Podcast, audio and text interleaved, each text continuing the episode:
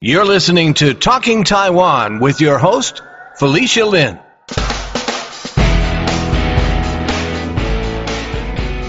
My guest on this episode of Talking Taiwan is Dr. Michi Fu, who is a professor, psychologist, writer, public speaker, and experience creator. Michi spoke with me about how her mother's decision to retire in Taiwan led her to decide to take a one year sabbatical in Taiwan and to apply for Taiwan citizenship. She shares what that process was like and the challenges of adulting in Taiwan that she's faced due to limited language and cultural proficiency. And with the 74th anniversary of the 228 incident having just passed, it was very timely to have Michi also talk about her involvement with the 228 Transitional Justice Project. Here's our interview. Welcome to the podcast, Michi. Thank you so much for having me, Felicia. Hi, everyone. Great. Um, so, can you start by telling us a little bit about yourself, about your upbringing, and where you grew up, where you were born?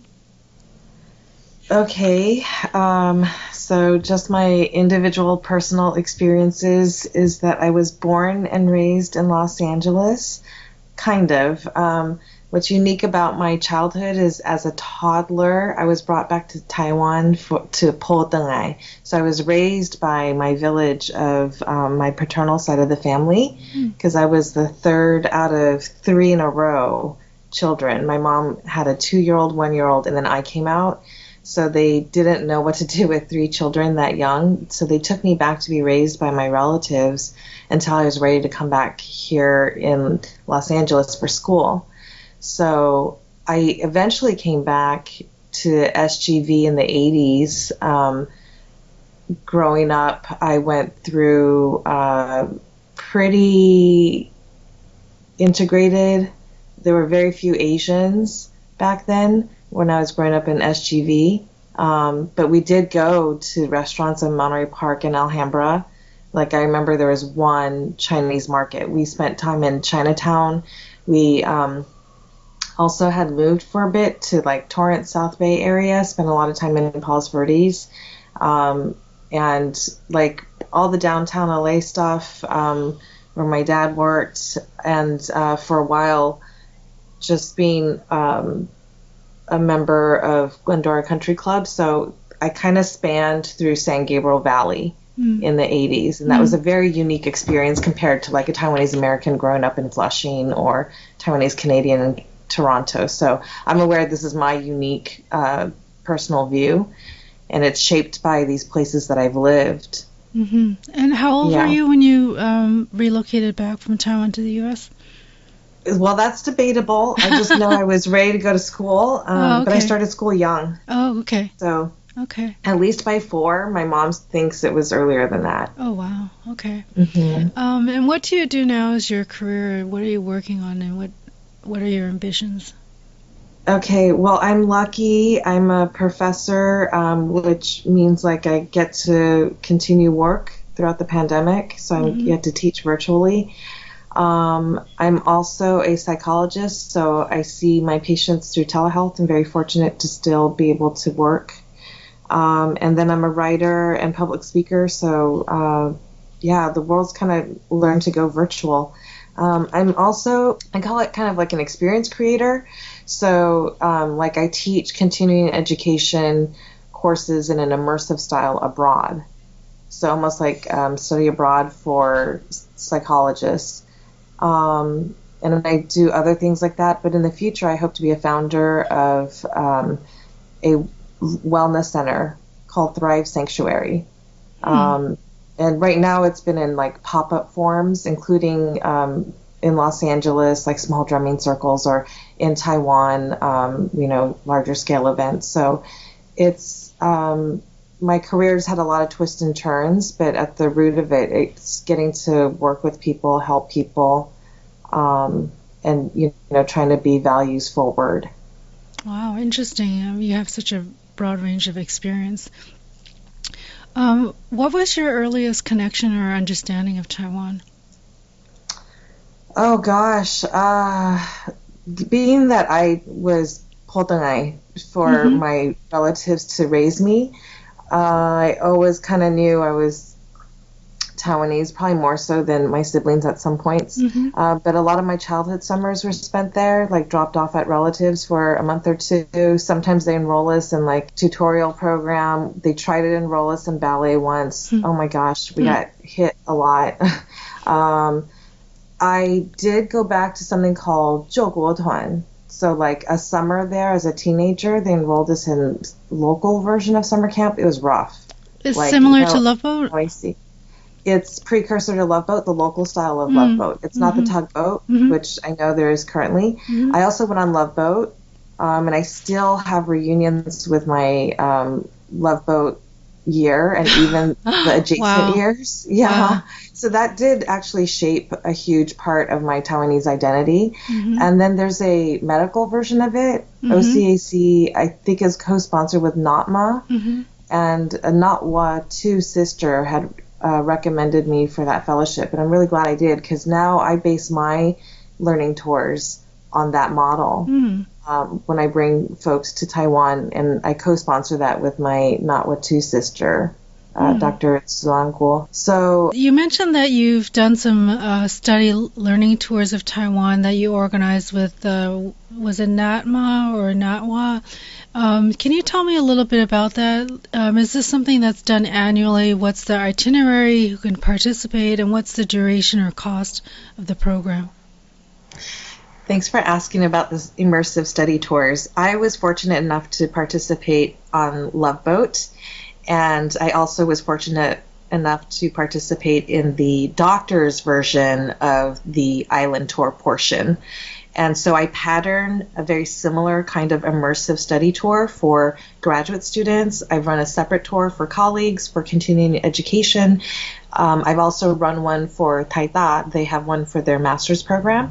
And we also intend to run one for Natwa 2 members. We're going to call it something like Not Your Mother's Version of Taiwan. So instead of hanging out listening to um, relatives playing mahjong and sing karaoke, we are going to take you to some of the gems that Taiwan has to offer, including hot springs and things like that. So it's a customized tour, and it's basically three in one. One, you're going to learn about culture. Two, you're probably going to get to see something related to social services or the things that myself and the co coordinator care about. And then number three is a foodie tour. No two meals will ever be the same. You'll get to taste some of the highlights of Taiwanese food. As an adult, I kind of made annual ish trips, but I was one of those Taiwanese Americans that didn't see a whole lot of wonderful things about Taiwan. So I would rather spend my money going on an annual girls trip to like Peru mm. or uh, somewhere you know equally wonderful. But I I didn't understand like oh there's so much to explore in Taiwan that. Mm-hmm. Like my version of Taiwan now is not my mother's version of Taiwan. She always took me to like relatives' places. Mm-hmm. I'd be watching like you know uh, family life stuff, but Taiwan is so beautiful. It's got a lot of twists and turns to it. So I didn't know that as an adult. I would make Taiwan like an adjacent trip. Like I'd go visit my friend in Singapore and I'd make Taiwan a side tour, or I teach a class somewhere and then I, you know, I'd go to Malaysia or something and then I'd go to Taiwan on the side. Uh-huh. But now I'm like, oh, Taiwan is an interesting enough place and I still haven't explored all of its crevices. And I really tried during my sabbatical year in 2018 and 2019. Yeah. So what changed? So, what changed that um, perception? Uh, I think the locals um, and you know trying to understand it through my mom's lens as like a returnee that wants to retire there and make that her um, resting place. Also, um, going in as a brash American, I had told my nephews like, "Oh, in case anything happens to Taiwan, like come over to the U.S. because you know they they have um, citizenship in the U.S. Mm. But my nephew was like, no, if anything happens, like this is my country. I'm gonna. Um, he had a lot of national pride. He's like, I would defend it. Wow. He's like, the people I love are, are here, and I was like, oh my goodness. Well, yeah, maybe there's something here to to love and defend and all that too. Mm. So I really grew to try and look at it through, from the local perspective, including there's a whole bunch of expats there that have made Taiwan their home. Mm-hmm. you know, have even contemplated giving up citizenship in their own birthright countries. Like I've met a whole bunch of um, expats, some who were gifted Taiwanese citizenship because they'd done something really wonderful Taiwan. Some people who would be willing to apply for it is that had there been a pathway for them. So I really grew to appreciate Taiwan more from the people that I met.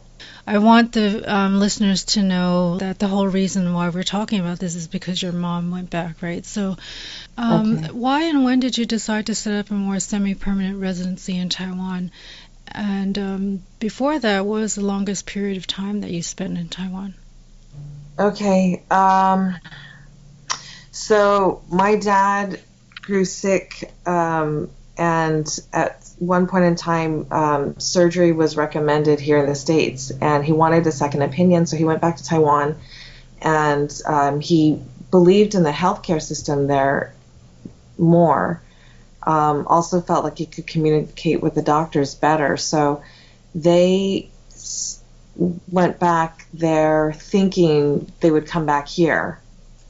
Um, but once they went back, they kind of liked it you know, his health actually um, improved, and they were within half an hour of where my mother grew up. All her her siblings are still alive. Like they just ended up really enjoying it. So even after my father passed, my mother um, did come to visit us in the U.S., but just became more comfortable in Taiwan. And at one point in time said, you know, she also trusted the medical care in Taiwan more because she came um, to the U.S. with like a really small cold on the airplane, but mm-hmm. then it turned into like she, she she felt like it was pneumonia or something, and she thought, oh my gosh, what if I have to go to the hospital in the U.S. Like mm. she didn't like the idea of seeking health care in the U.S., so she decided um, that she was just going to stay close to Taiwan where she felt more comfortable with the healthcare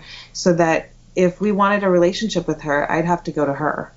Right. Um, so I, because I have an elderly widow Taiwanese mother and her choice of residency is her birthplace, I chose to try and understand that more during my sabbatical year. In 2018 to 2019, um, I ended up spending as long as I could. So because I calculated out, I could stretch like as soon as I leave when the academic year ends, um, previous, and as soon as I land when the academic year starts the next year, it actually gave me 14 months. And then I realized um, in order to do that, I would have to start preparing during academic year 2017. Like, for example, I had to mm-hmm. request for a sabbatical, mm-hmm. or I had to apply for a visiting professorship in Taiwan. So, somewhere in like fall of 2017, I had to start planning ahead. Um, but before that, the longest period of time was okay when I was a toddler. Does that count? Childhood mm-hmm. summers, all the way up until like you know 90s, uh, Love Boat, um, there was one summer when I was a young adult that was really fantastic and free. Um, I visited, and my sister was there, um, and a girlfriend of mine, her and her friends, they were like a Taiwanese version of friends. Um, every night they would go out, and like they just had a really fantastic life. Everyone was um, really enjoying themselves. Like my first night there was like a huge um, launch opening party for a major international product. Wow. And it was just a really fantastic summer. So I've had positive experiences of Taiwan before, but I never saw it as a place that I could get excited about as a mid aged woman. Yeah, yeah. Um, yeah, and going back to your parents, they do have a point about the healthcare. It's very affordable, and they have universal healthcare. So, and I'm sure like it also helps like the familiarity and the language too. Yeah, and it's trustworthy. Mm-hmm. You don't feel like, you know, you have to sacrifice a major appendage just for the sake of like um, saving government dollars. Like I think they're they're really sensible about mm-hmm. public health. Mm-hmm. Yeah. yeah. And um, so, because your mother decided to retire and um, move to Taiwan to uh, make that her primary residence, you decided to um, apply for residency in Taiwan.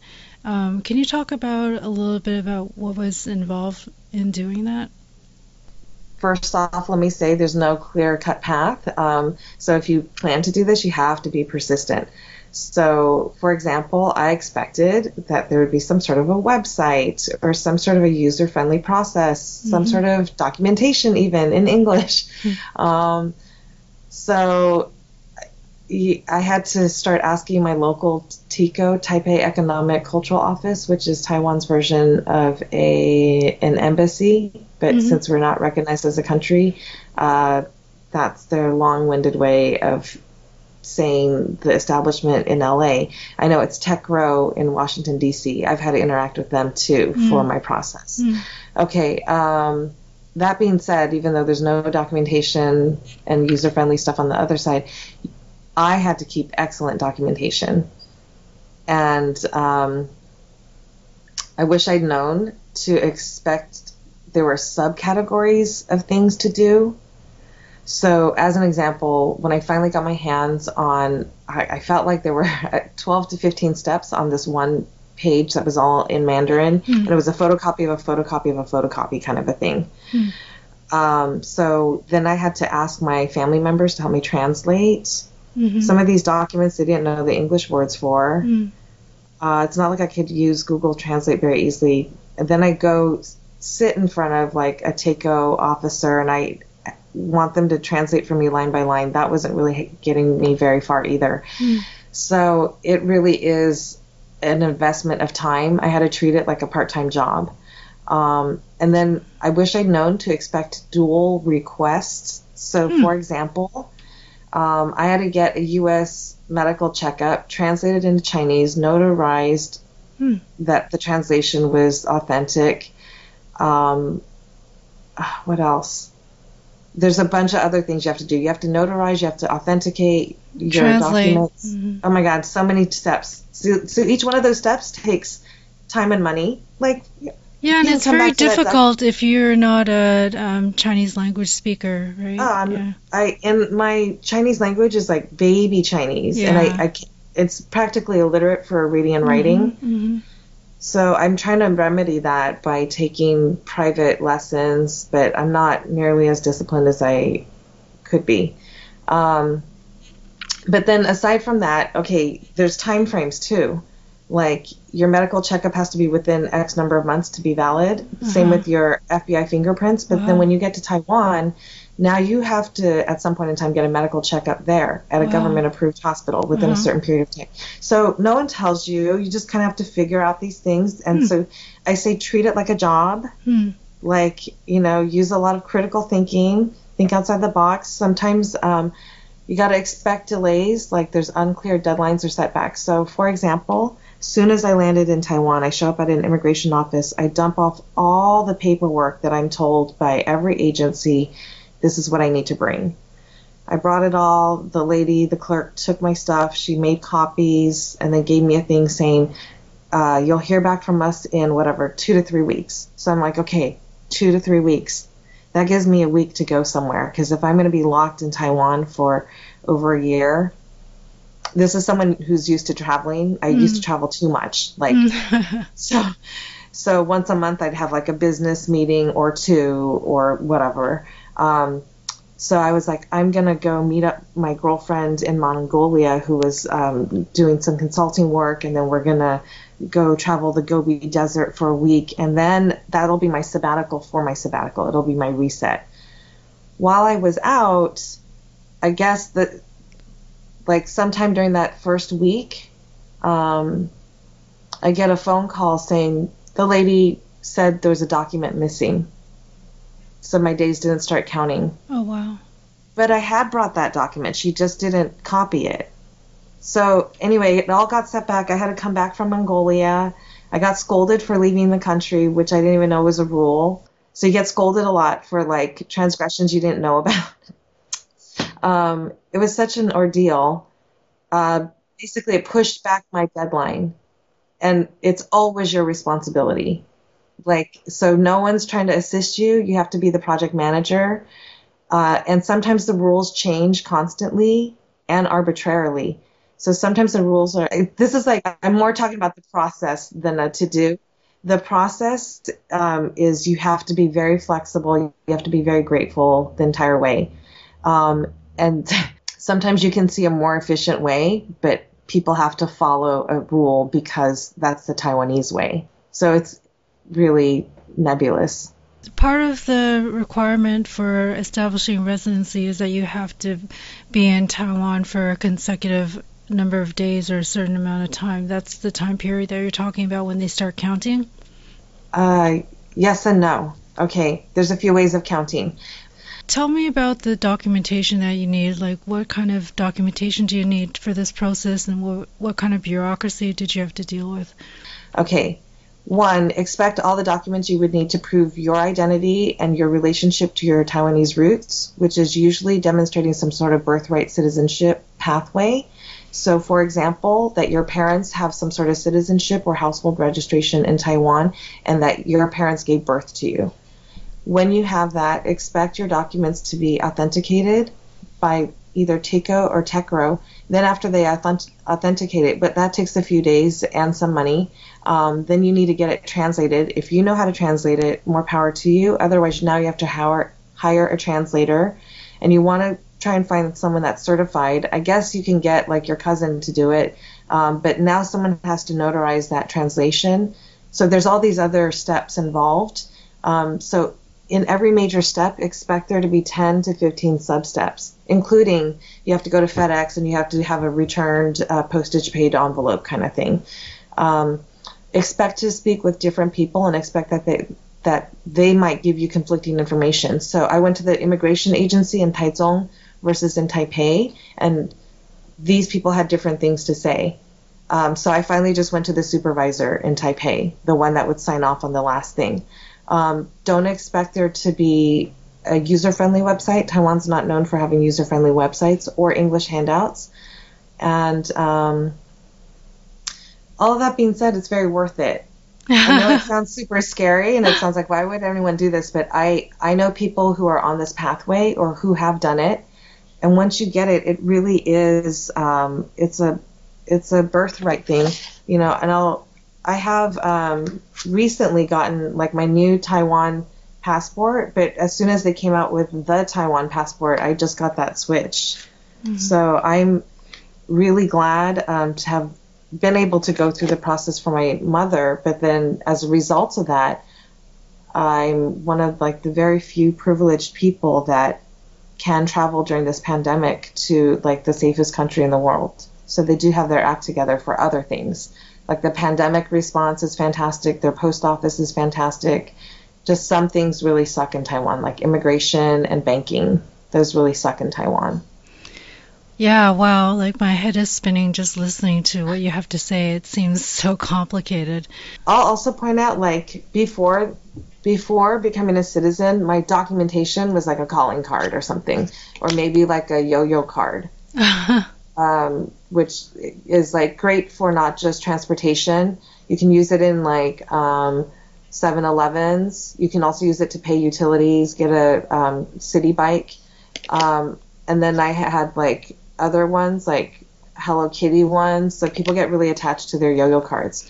Then, Can you tell um, my listeners, for people who don't know, what's the yo-yo card? Yo-yo card is an easy card. It's like Hong Kong's version of the octopus card. You can pay um, for it's like a swipe card that's debit, so you can add money into it. Um, people get super into their yo-yo card, easy cards. And they use that typically for like mass transit and yeah, payment for stuff. You can use it to pay your utilities. You can pay for beers at 7-Eleven. Um, you can pay for cabs. Yeah, some places just accept this instead. It's like a debit card, then, right? Mm-hmm. Oh, like a debit card. Mm-hmm. Yeah. And then um, somewhere along the way, um, you get like a temporary I don't know if it's called like alien resident certificate or something. I don't think it's called that. But um, if you're Taiwanese roots, um, you get something that allows you to stay for longer than a regular uh, passport visa would. Mhm. which is like 90 days. Uh, if you get like a temporary thing, I think it lets you stay for like either a year or 3 Mhm. Um, so you don't have to keep doing what like some foreigners have to do something called a visa run every Mhm. 90 days. You got to Mhm. keep leaving.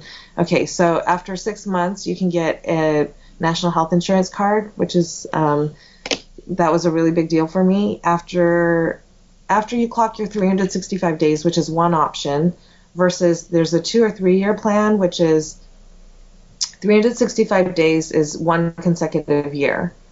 Otherwise, you can do two or three years. You have to clock like 200 days, but it doesn't have to be consecutive per year. But I think it's like minimum of three years or something like that. That's another pathway. So 200 within a three three year period. I total don't know of that 200. one as well. I'm not good with the numbers there, Yeah. but it's something like that. Yeah, yeah. So it's a different way than the three, 365 consecutive days.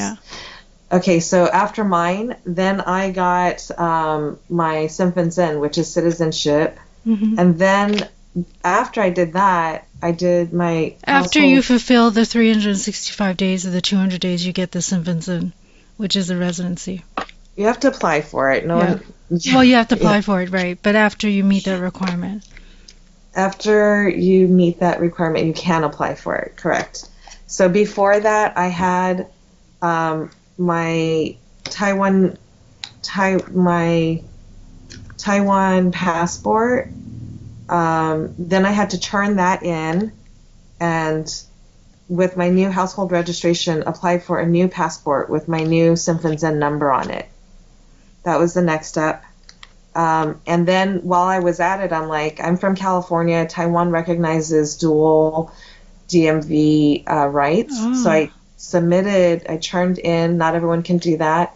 There, I uh, exchanged my, inter- I also had an international driver's license Hmm. for Taiwan, but I went ahead and got my driver's license in Taiwan. I truly regret not bringing, uh, you know, they're so weird. This is what I mean about those ambiguous rules. Uh-huh. The passport sizes, the photos that they use for your passport are different than the ones that they use for your national health insurance card, Hmm. which is sometimes a different size than your Simpleton, which is definitely a different size than your driver's license. So the day I got there, I had tons of different sizes. I just didn't have the size Wow. for their DMV. So I had to take the most horrid photos. Oh. Um, but anyway, that that's what you get. DMV photos are not supposed to be great anyway. Yeah. Um, so I got not just my driver's license, but a moped license. Hmm. I was considering a motorcycle license too, but that one is not easily transferable. You actually have to take classes. So it is possible to do all this stuff. It just takes a long time to figure out how to adult there. Right. Um, but Okay. after that, I ended up with things like, oh, now I have two SIM cards because I don't want to give up my number in Taiwan. Mhm. So there's things like that that are completely possible. It just takes a while to figure out the system. Yeah. Let me summarize a little bit because that's pretty. You just that was a mouthful. It's like very overwhelming what you said. So Sorry. and no, because also I actually went through this process myself, so I kind of understand a little bit.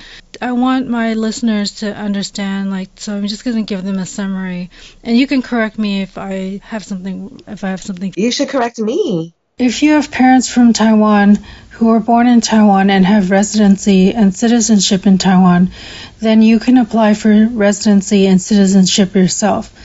This usually starts with applying for a passport for an overseas born Taiwanese. Then you'd have to get all of your documentation together, as Michi was explaining, which consists of things like getting a police background check, your ID papers, your parents' ID papers, and so on. And then there's the translation of all the documents and medical checks. Then you'd need to fulfill the minimum number of days of stay, whether it's 365 days in a year or 200 days total over a two to three period. After fulfilling that, you can apply for a Sinfinsen, which is Taiwanese citizenship. Once you get the Sinfinsen, you trade in your overseas Taiwanese passport for a regular Taiwan passport. Is that right? Yes, and um, it's also a little bit different if you're under the age of 20. Mm-hmm. It's also a little bit different if your parents have already applied for your passport. Like I've always had a passport, I just never traveled with it up until I needed it that sabbatical year. So that saved me probably months worth of paperwork too. But the passport you're, you're talking about is as an overseas born Taiwanese, right? Yes. Oh, yeah. um, because Taiwan is one of the few places where nationality versus citizenship are actually different. Okay. Great. So hopefully that makes it a little bit more clear for listeners. Clear as mud. It's very convoluted sometimes. Yeah. Because nationality is uh, counted differently as citizenship, which gives you voting rights, for example, mm-hmm. then the process is different for mm-hmm. both. Mm-hmm.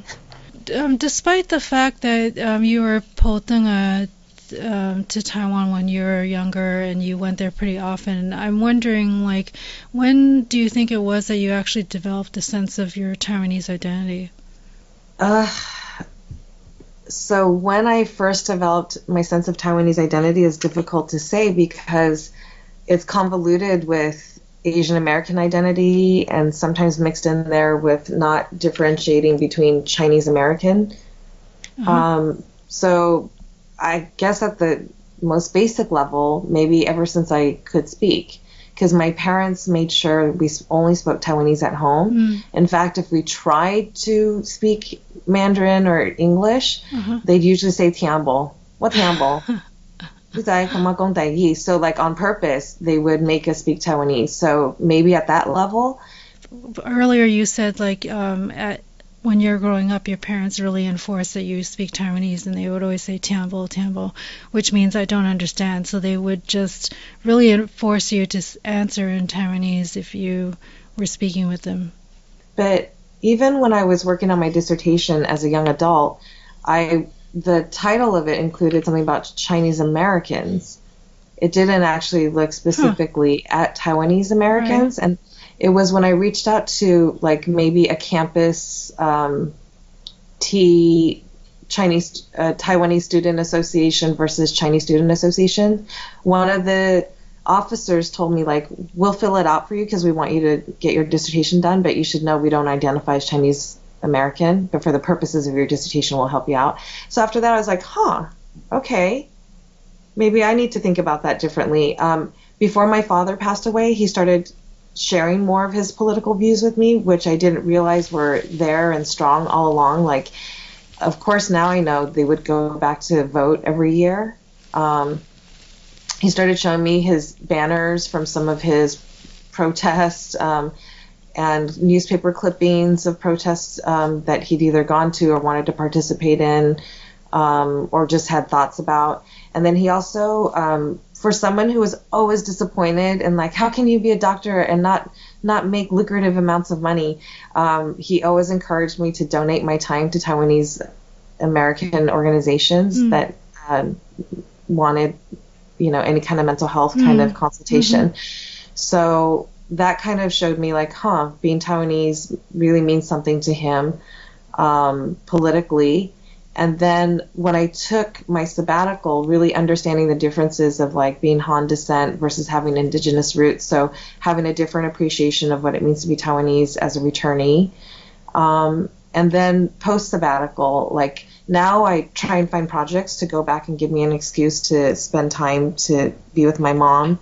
Um, so more recently, I participated on a 228 um, transitional justice project with our Nahuatl sister, Dr. Tzu Guo. She's um, professor at Chung Shan Medical University. So we actually um, have been consulting on a project for 228, which has um, really given me the honor of like doing a lot of 228 reading, mm. readings and watching documentaries mm. and um, interviewing some of the um, white terror survivors. Wow. So um, now my Taiwanese identity has been shaped by more recent trying to educate myself about Taiwan's socio-political his- history.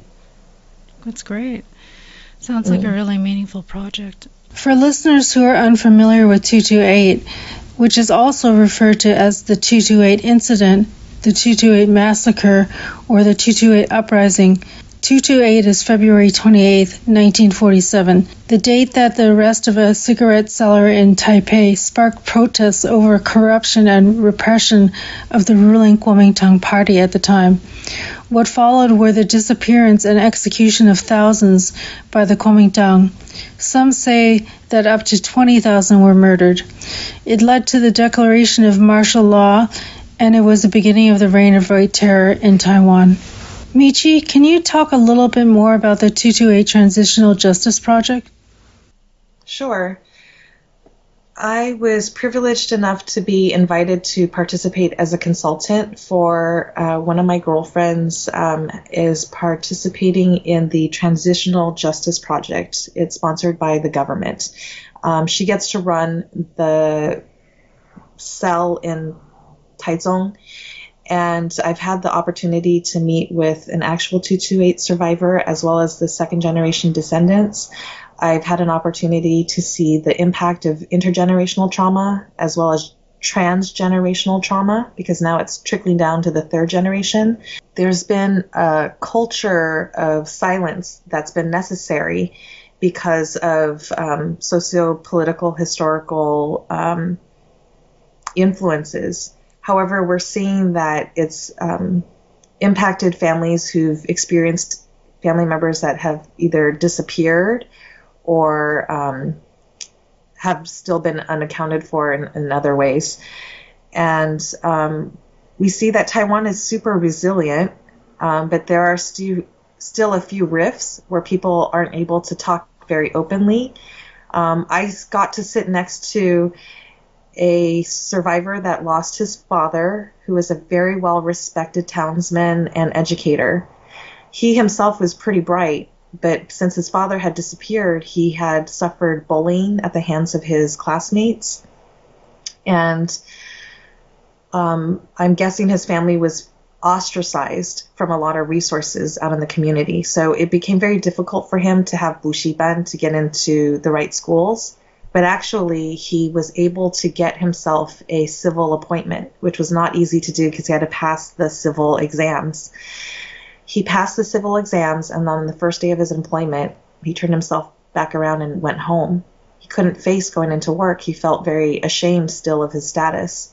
Um, so this this transitional justice project will hopefully help to give a voice to people who have felt silenced for a very long time who have been um, innocently framed by their communities as being dissidents. Um, and hopefully, it will help to prepare a pathway not just to heal Taiwan, but hopefully, it'll offer some truth and reconciliation um, pathways for other folks who have also experienced intergenerational trauma um, due to wars or other political unrest. So I know um, in the 228 project, we've seen some parallels between um, the Jewish Holocaust, Ar- Armenian Americans, um, and their uh, wish to be recognized after over a century of um, their own genocide. So hopefully, um, Taiwan, this is their first step in trying to uh, do some healing. Um, I know there's been a lot of controversy. Some people wonder why now, after so many decades, this per- it will not bring our family member back, or they will ask, "You call this some sort of restitution?" You know, there was some um, debate over the word reparation versus other things, um, and some people were saying this is an insulting amount. How can a person's life be reduced to this um, symbolic gesture. So there are still a lot of very hurt feelings. Um, hopefully, this will become part of a process where we can heal together as a nation, and hopefully, we can um, also teach others as well. So there are three sites in Taiwan right now, and I would I got to be involved in the Taichung project because of Zuan Guo, and um, their product is just to get people to start revealing aspects of their life stories around um, 228 as well as White Terror. Um, the Taipei and maybe somewhere down south, I'm guessing their products will look a little bit different but each one of them were kind of tasked with you have a very limited amount of time to go recruit some survivors or their descendants and just do almost like a baseline assessment. And then hopefully from there, um, the government might have a phase two round of funding to do more intervention. On a personal level, before I participated in this 228 consultation project, I'd always kind of heard bits and pieces about it, but getting an up close look is truly an honor because I can see how in psychology there's this concept of post traumatic resilience where people can actually grow. And I think in the past, Taiwan's way of dealing with this has been very much uh, congruent with like Confucianism. We kind of repress emotional expression. So, in some ways, the government doing this is very daring. It's also been very controversial. Um, I hope that whatever product ends up being yielded from these different cells, um, that it's a healing process for the participants who are brave enough to come forward, but also that it'll be educational for not just the Taiwanese youth currently living there, because some of them don't know very much about 228, um, but for the diaspora as well, to understand that this is part of our heritage. So um, it's been very educational for me, and I feel very grateful to have been invited to participate in that project. What's the definition of the product that's supposed to be produced? Like, um, is there any requirements or parameter for what, what is the product? The project has not specified the actual outcome for every um, area that is working on this project. Um, but I got to participate in Taichung's, which was really focusing on helping people to have a creative outlet. So oh, we, interesting. Mm-hmm, um, my own way of like incorporating psychological interventions is to use nonverbal vote, nonverbal modes of therapy. Um, and my collaborator, Suan Guo, she does um, life story review and she works with um, geriatric populations. So we were able to kind of find ways to get people to express themselves using different mediums. So hopefully there will be, um, there was a bunch of products that were created. And so I'm guessing that hopefully they will be on display for others to see. And then aside from like uh, your Taiwanese identity, like what about being a Taiwanese American? And has that um, perception of being Taiwanese American changed over time and since you decided to make a part time move to Taiwan? Okay, so your question is what does it mean for you to be Taiwanese American? Yeah. Okay, um, for this, I would have to say context matters because in the U.S. of A, Taiwanese American means to be American either through birthright or some citizenship pathway. Mine was through birthright, but I have Taiwanese descent. Um, so my parents are both immigrants. That's what it means to be Taiwanese American in America. Um, but in Taiwan, it means I'm Americanized in my values even though phenotypically I look like I'm of Taiwanese descent, so my appearance, um, it basically means I'm like a banana or a Twinkie. Like I'm yellow on the outside, I'm white on the inside. But as a returnee, where I'm trying to learn the language, I'm trying to improve my language fluency, um, but as my language fluency loses its American accent, people tend to be less forgiving when I make cultural faux pas. Mm. So if I violate a value or a custom that's expected with my language fluency, it gets me into trouble in Taiwan. Like if I was blonde hair, blue eyed, like not knowing where the line ends or starts people can like guide you but if you sound like you know what's up yeah. and you violate some norm like people are really upset at you like that's not okay you should know better yeah it's a challenge hmm. yeah and it also has changed over the course of my lifetime um, so as an example when i was five years old being taiwanese american is different than like when i was a person coming of age on the love boat taiwanese american was different right. as like you know current middle age in current times mm-hmm. um, but also how we define taiwanese matters because if we're talking about like ethnically like oh i've always loved the food versus politically like i would say i'm starting to become more aware of that kind of stuff. So um, it, the context and the time stamp matters. Right. Can you talk a little bit about what it's like adulting in Taiwan, um, and you know maybe about the challenges of adulting in Taiwan, especially when you haven't grown up there, or you don't have the full language capacity? I have to say, like the adulting process in Taiwan is really different. Um, as a young adult, you're not really seen as a full fledged adult until maybe you get married or maybe you have a child, that kind of stuff, right? So um, status is a little bit different there. And the way that um, we negotiate about our relationships, there's all these unspoken rules. And I constantly found myself doing these cultural faux pas. Um, and some of them were just me being an ignorant American. For example, when I landed for my dissertation, I didn't realize I picked a holiday to arrive. so not only did the property manager have to let me in and do an orientation, my colleague who is sponsoring my stay at the university took time away from his family to give oh, me a oh, wow. full campus tour with oh, the dinner. Wow. Um, now I know that was me being an ignorant American. Um, but there were other many instances like that where I, I wouldn't have known. For example, trash was a very stressful situation for me. For two weeks, I didn't know how to throw out trash properly because I felt like every time I went, I would get chastised. It's in the wrong bag. You didn't sort the recycles properly. Um, so I was constantly making mistakes. Um, the first few weeks felt very demoralizing and frustrating, and I wondered if I made a grave mistake. Mm. Um, at some point in time, I had to let go. I had to let go of what it feels to be a confident individual, understanding the cultural norms. And I had to really open myself up to um, completely dismantling what it means to be a person and an adult and open myself up to being re educated. Um, maybe there's a possibility that learning how to say 不好意思 in, in 10 different tones would be able to help me function better in society.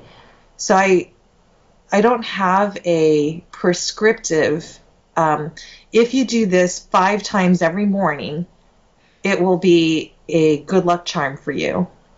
But what I will say is completely letting go of things and giving yourself to experiences of being lost as a precious opportunity to find yourself as cheesy as it may sound, um, one of my friends who does the Liang Bian Pao, he has mm-hmm. business that takes them back and forth. When I had asked him, What do you do if you get lost? And he said, Oh, you will. Absolutely, you will. But you have to enjoy it. You have to learn from it. So the first time I got, I jumped onto an MRT and I was just going to make it on time to a meeting um, I ran out of the MRT station and realized I had taken it to the end of one of the colored lines, the absolute opposite end that I needed to be in. Oh dear. oh dear. So, you know, taking the subway cost a fraction of taking a cab, and then I had to take it in the opposite direction. And so I really used that cab ride to collect myself and enjoy the view. Like I was getting my own private tour of Taipei.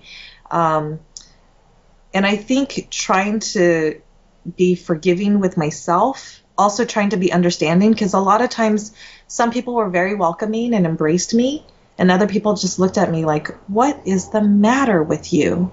You know, like breaking um, a lot of the unspoken cultural norms in Taiwan gets people's attention like if you sit in one of the special needs seats and it, it doesn't appear like you need it or deserve it, um, there's a culture of collective um, message giving. So, as an example, they might take a, a picture of you um, sitting in the special needs seat, and then that'll be posted all over Instagram. so there's there's some collective. Um, we're going to tell you how to behave properly. And um, so when I first sat in what I thought was an open seat, I didn't understand like the seating colors and things like that. Really learning like when people are trying to teach you, oh, we don't we don't eat on this platform or we don't eat after this turnstile. that they're really trying to do a collective kind of um, lesson sharing. And so when I started to have more of an attitude of gratitude, like, oh, they're trying to help me instead of they're trying to shame me, um, it ended up being a lot easier. So I'd say be forgiving of yourself, be forgiving of your host that may not understand that you are trying your best, and try and, and roll with it. I feel like I'm constantly learning and I'm constantly growing. Every time I go back, I have to take a deep breath and be like, okay, let go of that comfort zone and get ready to be uncomfortable again. Wow, thank you for that. Um, and as you were saying before about the whole adulting, like um, a lot of young adults actually, a very high percentage of them actually still live with their parents, and they don't actually move out until they get married, right? So it's very, it's that's also very different. Mm-hmm. Now that you are um, living part time in Taiwan and the and California. How has the adjustment been like? Like, what is it like living in Taiwan, and what's been the hardest or or maybe most enjoyable part about living in Taiwan? Um, before actually living in Taiwan, I always saw it as a resting spot on the way to other places or a place that I had to go to because um, that's where my relatives were. But now that I've spent time there, I can actually see myself enjoying like a very vibrant social life. Um, I can see myself doing Liang Bian Pao. So What is kind of like how Bian uh, two places running. So, is your intention to be half the year in Taiwan and half the year in the U.S.? Well, right now I spend my winters and summers there, like Okay. basically when when I don't have to teach here in the states. But now with virtual teaching, like Mhm. yeah, so I spend my winters and summers in Taiwan. But maybe in the future a different ratio, like not just half half, but like ideally, I I would be locationless. Like I could work from Mexico Yeah. City or Taiwan Mhm. or LA. But Mhm. um, uh, now I see myself as like enjoying a vibrant social life there. Like not only have um, I- okay, so there's like a strange thing about being a returnee in Taiwan. You suddenly become a third culture kid. Mm. So appearances are actually misleading, and when language is not sufficient, both in terms of vocabulary and um, grammar, syntax, fluency, then something happens where you kind of get drawn into the expat community or Mhm. other returnees. It's Mhm. like you can tell who each other are, and there's like a very like uh, Camaraderie. there's a sense of a tribe. Yeah, yeah. There's like a camaraderie about it. Um, and I, I actually um, loved getting to know the nooks and crannies of Taiwan. So there were some things that were awful about it, like mold. Um, everything's humid. It's subtropical. Mhm. So like, I don't know why I bought a really beautiful jacket over to Taiwan because it grew mold, and Oh. I saved it in time. But like, uh, not everything is gorgeous and wonderful over there. But Mm. um, like, I had asked a friend, "What happens if I get lost?" He's like, "You will." You just have to accept it and learn from it. So I was like, oh, okay, I can't be freaking out. I will get lost. I oftentimes get lost. So I use those as opportunities to learn and explore. Um, so I learned of a communal vegetable garden because I got off a bus stop too late for a night market that I wanted Mhm. to get to. So it Mhm. was a good thing. Um, I learned a lot about cultural misunderstandings. Like, um, I'm so direct. Like, is your store open or not? And they'll say something like, 不好意思. And I'm like, what does that mean? Is that a yes or a no? Mhm. Uh, now I know, like, oh, they no one likes to be that direct for certain things, and so it's just a different way of communicating. Mhm. Um, and I do appreciate certain things out there, like I think they're amazing at Japanese fusion, but not so great at like my expectations of an Italian American pizza or pasta. like the sauce ratio is never Uh-huh. satisfying enough. The taste is not quite as robust because Mhm. it's more Japanese fusiony polite, you know. Um, so I think just so many things that I love about it are also quirky. Like um, I found an expat culture uh, partly by co-creating. So like in Taiwan, if you want to remodel something, it can be done within a week. Like there's no reason why in the U.S. like we have contractors that do things for like two months, three months. Mm-hmm. Things can happen very quickly, including like if you want to collaborate with people. I loved so many different parts of Taiwan, like a Circle Island tour. Um, so my partner drove me like to the northernmost tip, to the eastern tip, the southern tip, western tri- hmm. tip, um, the central. There are two central mm-hmm. spots that are contested. One hmm. that was um, proposed by the Japanese, and all but one of the outer islands. Um, so there's so much to see, and then I think after my first month there, I started going a little cuckoo because I was like, oh my gosh, my plan to like teach a few classes and take Mandarin and visit my mom on the weekends, which usually just entails going to pray. Um, I was like, after a month, I can't do this for a year. This is too, like, I need to speak English. so I actually ended up um, going on Facebook Land and I started looking for expat communities. I found three that were very pivotal in my year and made me see like I could actually live in Taiwan.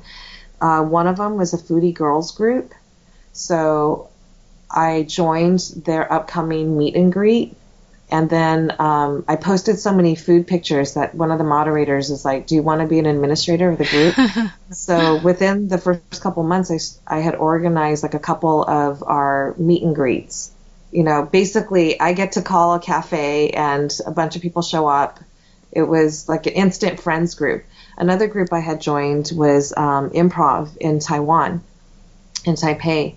Um, and when I messaged the person there, the person said, "Oh, we're meeting tonight at this subway station," wow. and it happened to be the subway station right next to my house. I'm like, I have no excuse, I have oh, no wow. plan. so I showed up that night, and that ended up becoming what's now known as Formosa Improv Group. They they're already in their second and a half year. Mm-hmm. Um, they have like a um, their resident improv group for a comedy club, and they used to be resident for um, an artist collaborative.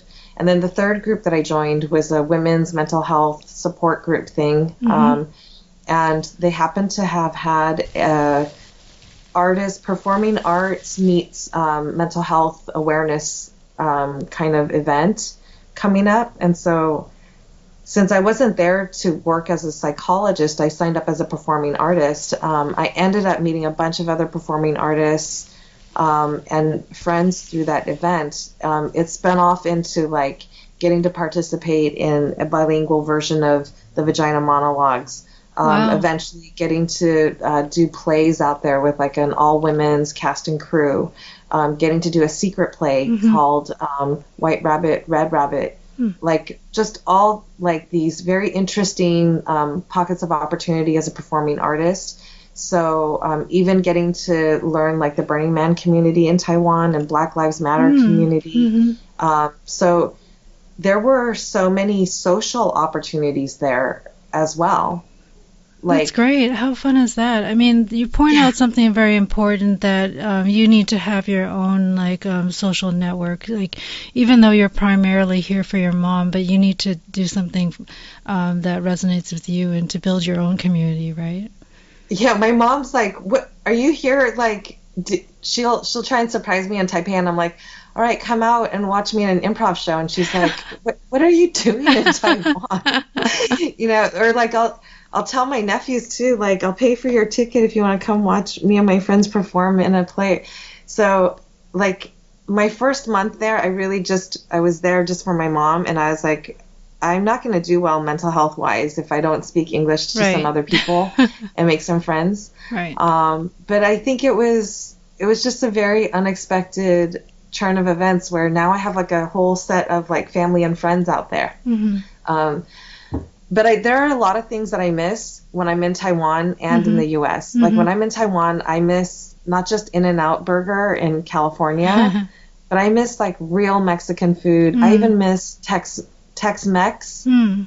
I miss things like fat Vegas buffets, mm. Louisiana crawfish, like our real beignets in um, New Orleans, diner food, mm-hmm. um, but even concepts like freedom and civil liberties, I think, are different mm-hmm. in Taiwan versus the U.S. You know, when I'm in the U.S., I miss things like tea culture, like uh, the 10,000 variations of boba. Uh-huh. Um, I miss like the shaobing youtiao. Mm-hmm. I also miss like pijiu. They, we barely have those anymore, but I remember those from my young adult years. And I don't eat it often, but I love the option of having yes, like mm-hmm. Mm-hmm. And I even like um, the izakayas that the super Japanese influence for like a reduced price at what you would pay in Tokyo and the huoguo stuff and xiaoca. But even the concepts like I miss how polite people are, mm-hmm. how they they wait for each other, how there's safety and respect for property. Like I could leave um, my cell phone on a table and still expect it to be there when I come back from the restroom. In um, Taiwan, yeah. Yeah, mm-hmm. yeah. Like mm-hmm. when I'm in the US, I miss things like the collective awareness. Like there's a whole etiquette for like how to be on public transportation where people get into fights because they're like, no, elderly person, you sit down. Like, no, person with a child, you sit down. Like, we just don't have that kind of decency mm. in certain parts mm. of the world anymore. Mm-hmm. So I feel like Taiwan's like a last holdout for a lot of ideals mm-hmm. and values mm-hmm. that we no longer have, mm. even here in the U.S., where we mm-hmm. purport to have that kind of mm-hmm. respect for one another. Wow. Um, so you're coming off of like spending a whole year in Taiwan, right? Mm. Okay. Um, what advice would you have for others who are considering doing a similar move in terms of, you know, doing the whole thing about applying for residency and then spending not half or a majority of their time, uh, calendar year in Taiwan? Like, what kinds of things do they need to consider, like the lifestyle adjustment, cultural differences? You touched on that a little bit. Okay. But okay, okay. So first, I'll say um, the advice that I have for people who are considering a similar move is to plan ahead. Like, expect to be your own project manager. Expect to or ask um, if you cannot ask for translation assistance, and expect to pay for translation assistance. And join a bunch of Facebook groups out there. So there's like subtle Taiwanese traits is fantastic, um, but there's like a COVID 19 group for returnees. Um, but I'll just say I've had a lot of lifestyle considerations, adjustment, cultural differences that I had to deal with. So one was I mentioned before, as my language fluency improves, the um, acculturation in values was also expected mm-hmm. to follow suit. Mm-hmm. Um, so I had to learn how to be more Taiwanese. I had to learn, for example, how to communicate to be to sound more Taiwanese. Mm-hmm. Um, as an example, sometimes just walking people are like, you're not from here. so even my body language probably has some sort of like American swagger mm, to it that I don't mm, even try and mm. exude. Um, but even learning how to say "buhaoisi" with my mouth covered, at first I was like, "I'm a feminist, I'm not doing that." but I realized, like, oh, um, this one Latina told me to do that. She was like, "If you just say it and and giggle a little, you know, and I'm like, I'm not going to adopt what she was suggesting, but I realized like, oh, there's a cultural expectation and there's just a way to feel to to be actually fit heard and fit in. Yeah. Um, but even learning how to dress or mm. stock mm. stock up differently. So like the kinds of, of, swimsuits that I would wear in Taiwan are going to be very different. Even the kind of toilet paper you would purchase just because uh-huh. it's so yeah. humid out there, like mm-hmm. toilet paper rolls don't make a lot of sense. Uh-huh. Um, so now I've started to understand like I probably have some clothes that I'm going to only wear in Taiwan versus some clothes that would only be appropriate in the states. Wow. Either like the material doesn't work yeah. or the style. Mm-hmm. Um, and so now I'm also contemplating like, do I need to think about two residences? Like even if it's rental, like I've always stayed in temporary like uh, faculty housing. Mm-hmm. You know, they um, have it for visiting scholars from abroad. Mm-hmm. But now I'm like, maybe I want an an address to receive mail too mm-hmm. while I'm mm-hmm. away. Mm-hmm. Um, so sometimes I consider moving to Taiwan even more than I am there now, like even full time. But then I think about, ooh, what about my friends and family in the states? Mm-hmm. Like I, I have some loved ones here, yeah. you know, one of them I'm a caregiver for. Mhm. Um, two is my language fluency is nowhere near where it needs to be for the level of adulting that I do in the US. Right. Um, so like getting a bank account open was such a big deal for me. Like sending off a post office package was another huge deal for me. Like everything's just an exhausting, huge deal. I don't know if I can deal with those microaggressions every day. Um, yeah, also- it's a huge challenge because if you don't have the literacy, right? It's Right. yeah. Yeah. Also, um, you know, the uglier side of Taiwan is like the comparable livable wages and professions, Mhm.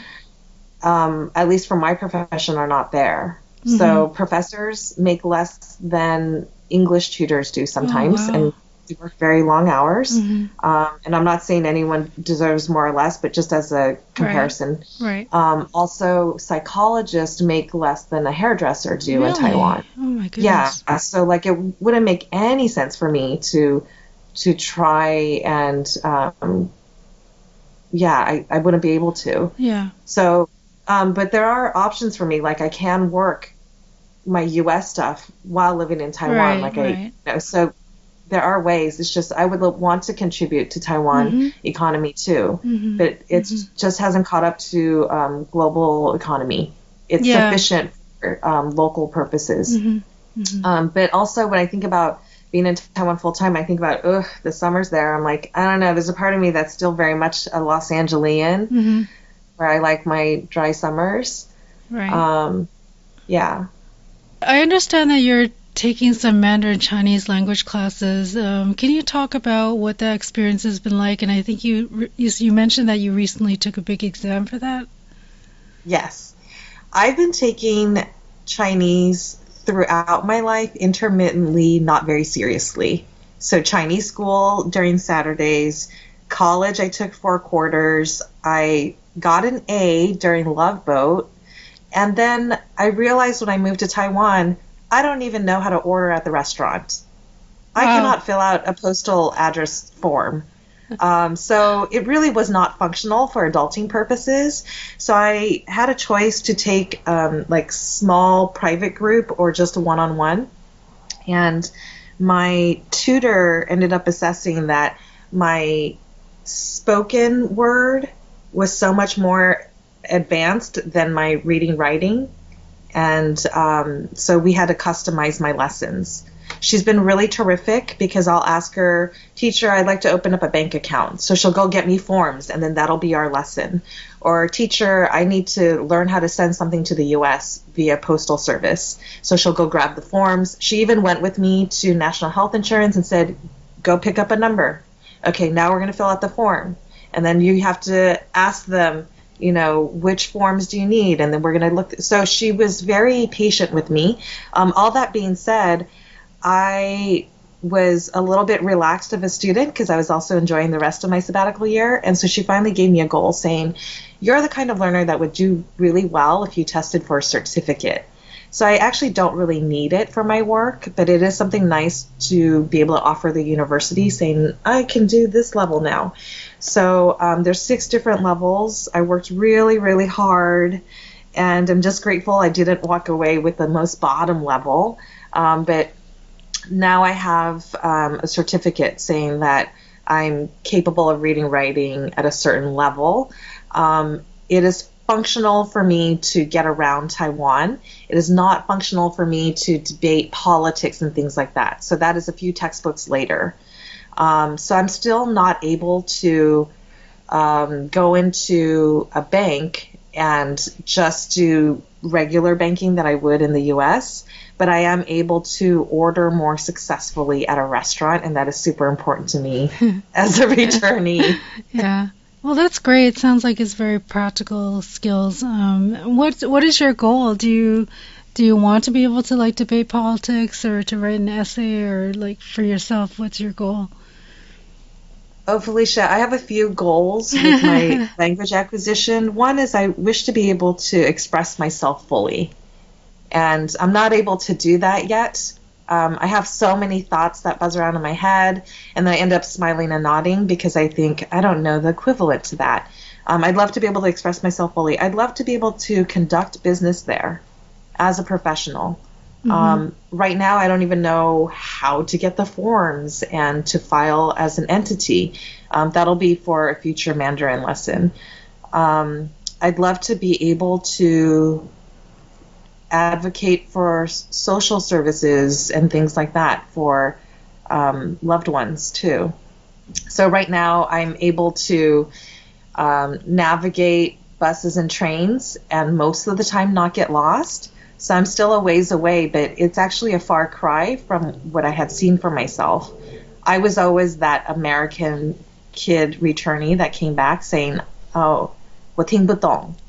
And it, it seemed very acceptable to do that, especially as a teenager, um, even as a young adult. But now, when they see a mid aged woman and I don't really have as much of a Western accent anymore, it leads to a lot of um, cultural misunderstandings. Mm-hmm. Well, more power to you. That's great. Um, it's not easy, really not easy, but uh, I'm really impressed that you have these goals. Thank you.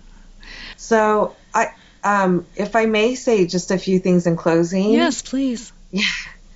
I want to say thank you for having this as an outlet. Um, and I love that there's a whole bunch of um, folks out there that might be interested in a unique person's experiences. Um, I'll just say in closing, I chose to learn more about Taiwan due to my own aging, elderly, widowed mother. Um, but now I realize I care about Taiwan's future because um, not only are like my um, nephews. They're both young adults that want to make their lives there. Um, but after I was sponsored by Taida's um, College of Public Health, I learned what a privilege it was to get to be there, contribute, and participate in academics and consult with some of their healthcare and social work ventures. Um, I not only felt embraced by the expat community, um, but I really felt like I was able to contribute to the society in different ways. Like, um, I ran a children's theater summer camp so that I could teach children about self confidence and teamwork and self expression. I got to um, lead and um, produce a women's writing workshop about their bodies that ended up being like a Taipei version of the vagina monologues. Um, so I feel like whatever you want can happen. Taiwan is a place that's just ripe and ver- fertile. Um, they have a model pandemic response that's resulted in like a miracle where it's well under 1,000 um, cases and less than 10 deaths total. Um, all of this like beauty and stuff, though, I realize is very precarious.